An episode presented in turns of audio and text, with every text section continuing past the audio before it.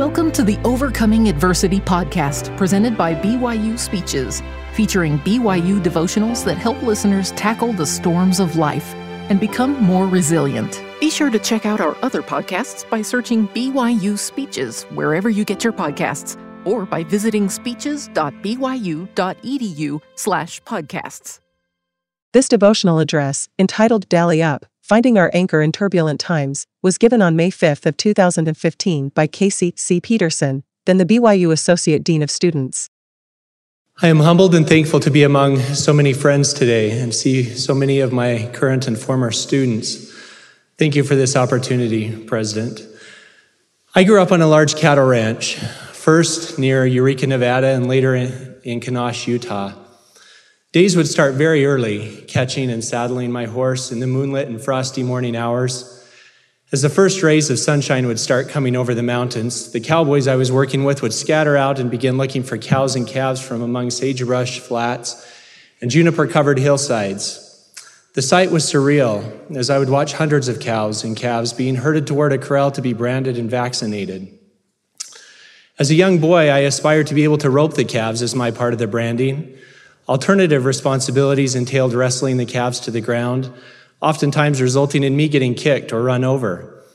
At about the age of seven, after repeated failure tackling the calves, I was finally allowed to try my hand at roping. I remember proudly getting my lasso rope ready and searching out the smallest and slowest looking calf in the herd. I carefully planned my throw and felt the thrill and accomplishment when the loop settled over the calf successfully. Though seemingly small and slow, I felt the tremendous force of the calf start to jerk me off my horse. Despite trying my best to hold on to the calf, I found that my strength was no match for him. Just as I was being violently jerked out of my saddle, I heard a wise cowboy yell across to me, Dally up. A dally occurs by taking the rope and making two or three quick wraps around the saddle horn.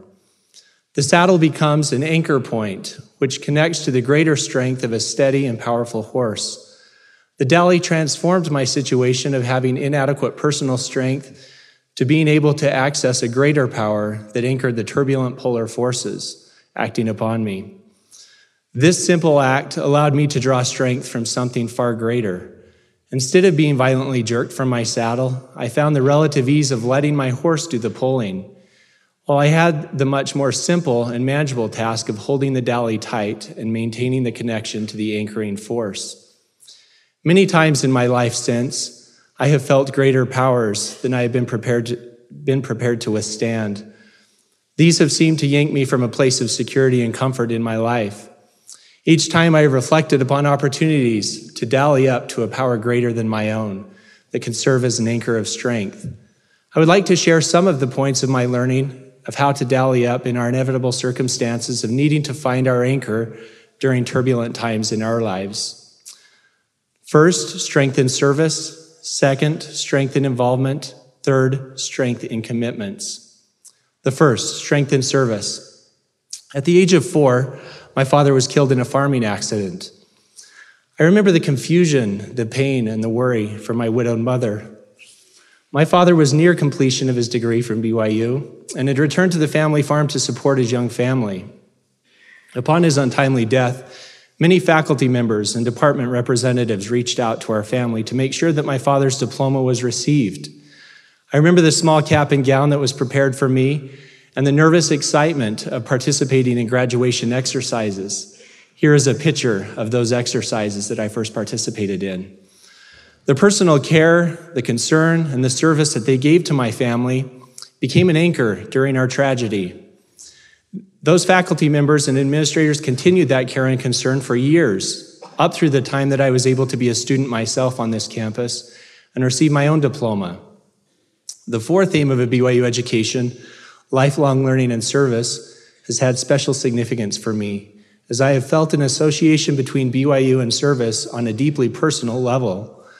My love for BYU, students, faculty, and administrators is because I have been loved by so many in so many ways. My definition of service comes from Alma chapter 17, verse 9.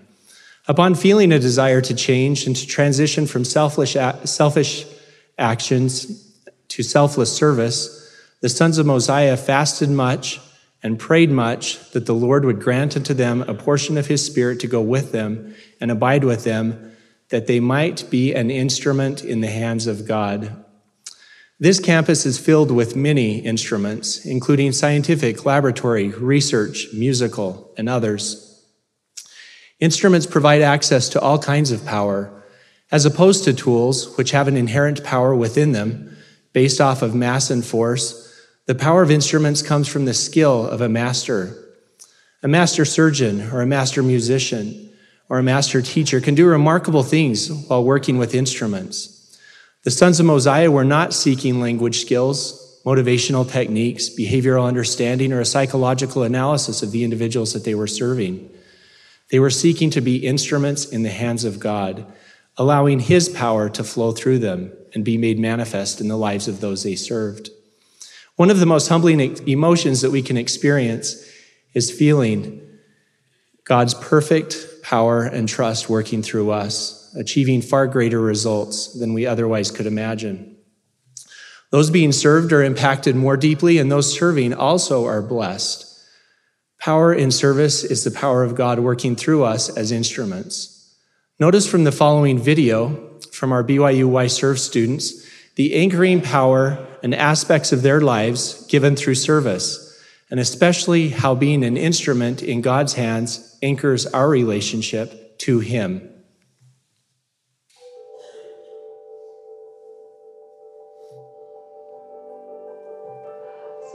Things I've learned this semester is how capable people are. I've seen how much other people can do just by talking to them and getting to know who they are. I think service is, you know, getting the job done, but it's also making friendships and I think that's something I've learned is how many friendships there are out there to be made. I think I've learned a lot about the principle of unity and just kind of through counsel with the other program directors kind of establishing a plan and just really you know figuring out what the what the Lord's hope is for the event? I would say some of the things I learned is just don't think about serving so much, just kind of do it. Like a lot of times you think about the consequences or the implications of stuff and like, oh, they don't need it or I wouldn't help that much. But instead, just go do it and don't worry about what the end result is. Just, just serve. I think probably one of the biggest lessons I've learned is the power of serving for the right reasons and serving with Christ like love if you wake up with the right attitude, like, ah, yes, I gotta go serve today, it makes the biggest difference and it can enlighten your life and give you new perspectives and greater peace than anything else. Christ ministered to the individual.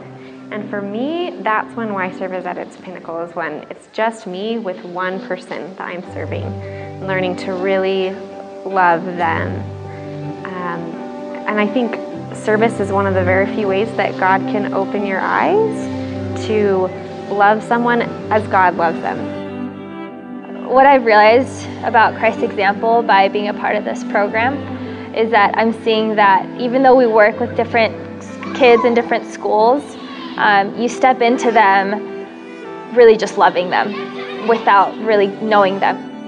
I think I've really come to find out that Christ's ministry was a ministry of service. The Savior was spending so much time working with those who were needy and those who are disabled. And it's been incredible to be, to be a part of YServe because I know that when I'm a part of YServe, I'm working with the people that the Savior would, would be working with if He was here. Through my experience serving, I felt I have gotten to know the Savior better and on a more personal level.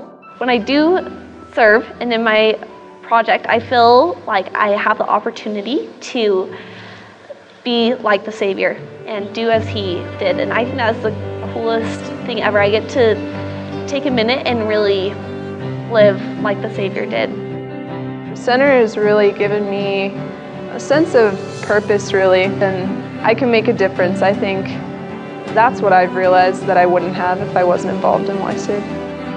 Came to BYU because I wanted experiences like this and instead of going elsewhere for college. And I think it's affected my college experience being able to serve other people and like be around other people so much like who need help. Um, it's gonna the rest of my life I want to surround myself in an opportunity where I can help people and be of use to, to Heavenly Father and other people. And that has to do everything with YServe. Before YServe, I really focused on school. I focused on my schoolwork and my job and how busy I was just doing that, but I didn't really feel like I was really doing anything. I felt a big chunk of my identity kind of missing, and um, I didn't realize that until I started coming in contact with YServe. Sometimes we can be artificially concerned for other people, and we should be, but until we actually serve them, that's when God can transform that concern into a real love where we're so excited when they succeed and we we hurt when when things are hard for them and they have challenges and fears. It's really sweet and tender to think of how much they've blessed me because I've been willing to say, "Hey, I'm kind of uncomfortable with this, but I'm going to learn about it and I'm going to I'm going to serve these people and it's it's been really touching." I love YServe and it's given me the direction that I needed in my life and it's all thanks to the people that are in YServe. This instillment of that kind of drive that I have, I'll just be able to carry that on, and so it won't be as hard to incorporate service into my life because I will have already done it. It just gives an awesome opportunity to be able to set everything aside and to just really focus on others and put my own struggles and challenges aside. God is very aware about his children. He loves them a lot. And he knows when they're struggling and when they're going through really hard times. And if we're willing to serve and we're willing to put ourselves out there um, to be helping hands, he takes care of his children through us. And he can put us in the exact right situations at the exact right time to, to be the one person that can be helping um, in a really big way. And that was huge for me this last semester as I watched the kid that I mentor uh, really suffer through some things. Uh, and learning to love him like God loves him. Creating, it's like a symphony. Just keep listening, and pretty soon you'll start to figure out your part. Everyone plays a piece, and there are melodies in each one of us. Oh, it's glorious. Ah, and as you feel the notes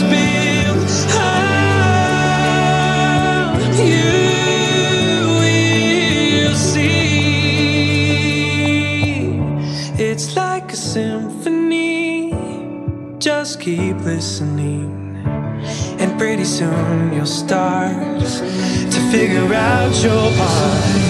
Everyone plays a piece, and there are melodies in each one of us. Oh, it's glorious.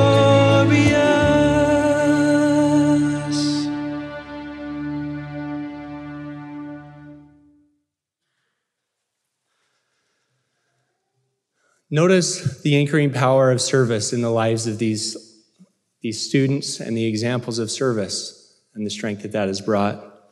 My second point is strength and involvement. We are fortunate on this campus to have offices, ecclesiastical groups, and activities that facilitate service opportunities. BYUSA and student leadership, the University Accessibility Center, multicultural student services, international student services, residence halls, MUSA, first year experience, academic and BYUSA clubs, student alumni, wards and stakes, women's services and resources, and previously mentioned YServe are some of the organizations that provide opportunities to get involved on campus and in the community. As I work with departments and organizations focused on service, I am amazed at the mutual reciprocity between servers and receivers that allows service to flow between them. I love the parables found in Luke chapter 15 that I believe explain both the purposes and the people intended to get involved. The first parable of Luke 15 is the parable of the lost sheep. My kids and I have a farm near our home in Salem. My kids raise animals to pay for their activities, educations, and their missions. We are very familiar with the concept of animals getting out and wandering.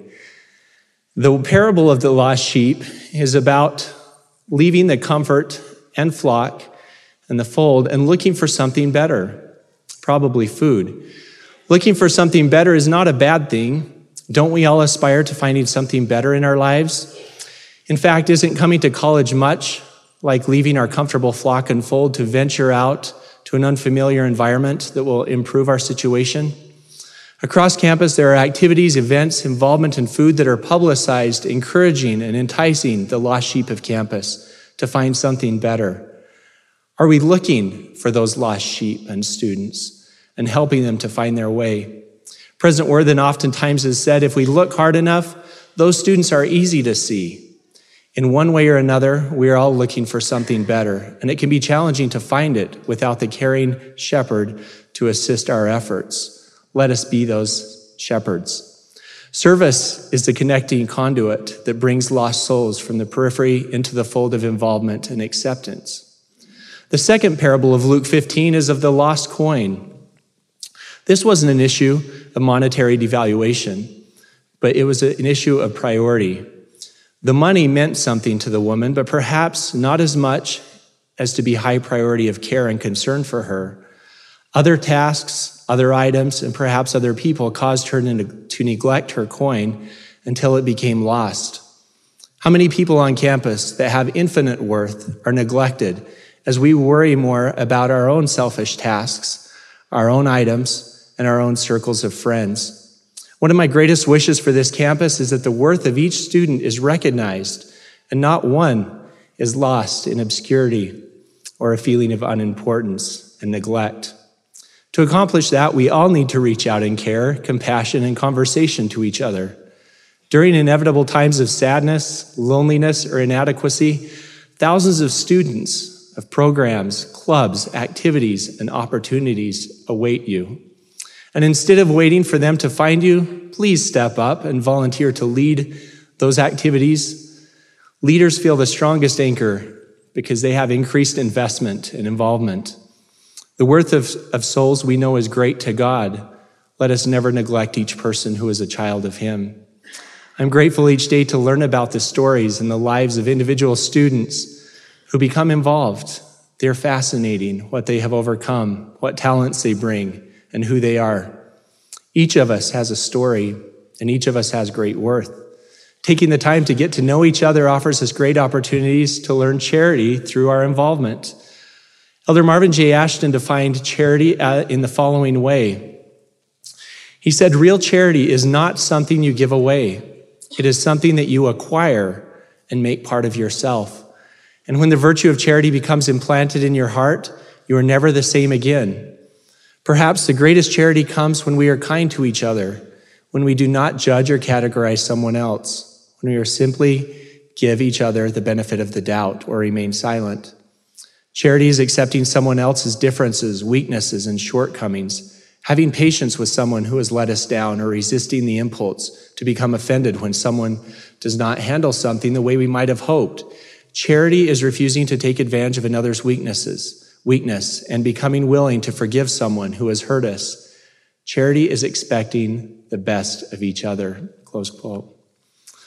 Charity for others becomes an anchoring point achieved by knowing the Savior, by seeing, serving, and being involved with others as He does. Service is the laboratory for learning charity. As we come to have charity for others, love God, and serve others, we begin to be stronger in the covenants and commitments that bind us to them and find their infinite worth. The third parable in Luke 15 is of the prodigal son. This is an instance of selfishness and rebellion. For whatever reason, there are those in our midst in open rebellion or selfish behaviors. Often their actions are detrimental and destructive. Their storminess and turbulence create divisiveness and dissension. But the parable of the prodigal son teaches unconditional love for the individual, even when we don't accept their behaviors. If left unchecked, rebellious actions lead to a loss of the sense of the sacred that Elder D. Todd Christofferson spoke of when he stated, quote, the importance of having a sense of the sacred is simply this. If one does not appreciate holy things, he will lose them. Absent a feeling of reverence, he will grow increasingly casual in attitude and lax in conduct. He will drift from the moorings that his covenants with God could provide. His feelings of accountability to God will diminish and then be forgotten. Thereafter, he will care only about his own comfort and satisfying his uncontrolled appetites. Finally, he will come to despise sacred things, even God, and then he will despise himself. On the other hand, with a sense of the sacred, one grows in understanding and truth. The Holy Spirit becomes frequent and then constant companion. More and more, he will stand in holy places and be entrusted with holy things. Just the opposite of cynicism and despair, his end is eternal life. Close quote. We have the opportunity and responsibility through service and involvement to help those who are willfully rebelling to regain their sense of the sacred. This can be the most difficult service that we give, but it can yield high rewards throughout eternity. Which brings to my last point strength and, commitments.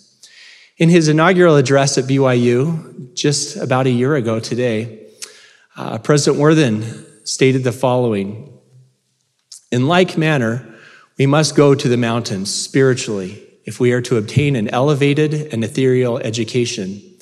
It is not enough to gain learning by study. We must also live our lives in such a way that we, both students and faculty, are able to receive inspiration directly from God. That requires adherence to both the spirit and letter of the honor code, which was designed not just to distinguish us from other universities, but to prepare us for elevated forms of learning. One way that we are a unique and elevated university is through our observance and commitment to the honor code that President Worthen spoke of. The honor code is a blessing, an anchor given to us at BYU to stabilize our moral, academic, social, and spiritual pursuits. As President Worthen also explained, it is, design- is designed to elevate us in these pursuits. I'm continually saddened by those who continually neglect aspects of the honor code, or worse, try to reduce the rigor of the honor code by changing it. They argue it is outdated and antiquated. Yet elevated learning and constancy and commitment are unwavering blessings that are part of our quest for perfection and eternal life, as stated in the mission of BYU. How can we truly expect the anchoring power of the Spirit in our lives if we are lax, lazy, or disparaging in our observance to a commitment that we made to live? Is it elevated learning if we seek the minimum of standards or play the game of not getting caught? A student that I recently met had grown his hair for two years until it reached down his back while still attending classes, church, and activities on campus. He explained that it became a quest for him to see how long he could go without someone telling him to cut his hair. He placed the responsibility for his commitment on others to enforce it. That student has come around, is one of my dear friends now, and is doing fantastically well with honor code compliant haircut in place. Other students rationalize that they don't have a te- if they don't have a test in the testing center, if they don't have an intramural game or a work requirement, the dress and grooming standards don't need to be observed. They begin to focus on enforcement by the institution and not the integrity of the individual. In fact, the first point of the honor code is honesty. I believe that if all students understood and esteemed this point of being honest in their commitments and their covenants, that we wouldn't have to talk about how often to shave, what is modest clothing, what moral boundaries not to cross, academic honesty, curfew times, and even the dreaded man bun our vision would be lifted from minimally accepted standards, social standards, to what President Worthen called elevated and ethereal education. What distinguishes us from other universities is the individual commitment of each student to uphold their commitment based off of individual integrity. This is summed up in the beautiful poem by Edwin Markham which states, Why build these cities glorious if man unbuilded goes? In vain we build the world unless the builder also grows. I appreciate an institution not just concerned with building facilities, reputations, and research, but based on a foundation of integrity and commitment, individuals will be able to experience elevated learning that helps build testimonies, families, communities, careers, and the church around them. In building, the quality of the materials determine the strength of the product. But with our learning, our character and commitment determine the strength of our product, anchored resolutely to the infinite power of God. In Ether, chapter 12, verse 27, it reads, And if men come unto me, I will show unto them their weakness, singular term, weakness. I give unto men weakness that they might, that they may be humble. Notice the scripture refers to weakness, singular term. In the presence of God, I imagine I would recognize many areas of improvement that I would need to make. Yet this scripture states, in his presence, it is our weakness that we are shown. This weakness, I believe, refers to our relationship with God. If we come to Him, we see the infinite and perfect love that He has for us. Yet we also see the weakness in our relationship with Him and the many ways that we are lax and lazy, in the way that we honor Him, pray to Him, and show our love to Him. That is very humbling. But it, it goes on to say, if we, but if we are humble and actively come to Him, that and, and quote, if they humble themselves before me and have faith in me, then will I make weak things. Notice it switches from singular to plural, from weakness to things, become strong unto them. If we strengthen our relationship to the Savior, the many weaknesses that we all have are made strong. It is not merely us who changes, it is the beautiful lesson I learned as a young boy that I could dally up to an anchor point that would allow me access to a far greater power than my own. That exerting my efforts on holding that anchor point strong and tight was manageable to me if my focus was on the connection to the anchor point, not relying on my own inadequate power. I am grateful to work with students who are striving to dally up to the power of service, involvement, and commitments during turbulent times in their lives. I'm grateful for their humility when they have trusted in their own power and found it to be inadequate to withstand temptations in turbulent times. I'm grateful when their humility leads to accountability for their actions. And for the masses of students, faculty, administrators, bishops, advisors, honor code counselors, therapists, and family members who collectively recognize the worth of a soul and stand ready to help. And I am most grateful for a loving Savior that allows us to be his fellow servants by being instruments in his hands. When we reflect upon him as an anchor in our lives, I am grateful for the physical manifestation of the marks of anchors driven through his hands and feet that show the depth of sacrifice and charity from him that sustains and blesses us today. May we be steadfast and immovable in our relationship with him through our opportunities to serve and by dallying up to his power through commitments and covenants we make. I testify of these truths and say in the name of Jesus Christ, amen. You've been listening to the Overcoming Adversity podcast presented by BYU Speeches. Please check out our other podcasts of recent speeches, classic speeches, and BYU Speeches compilations on love and marriage, by study and by faith. Come follow me, the prophet Joseph Smith and Jesus Christ, our Savior and Redeemer. Go to speeches.byu.edu and click on podcasts for more information. You can also find all BYU Speeches podcasts at your preferred podcast provider.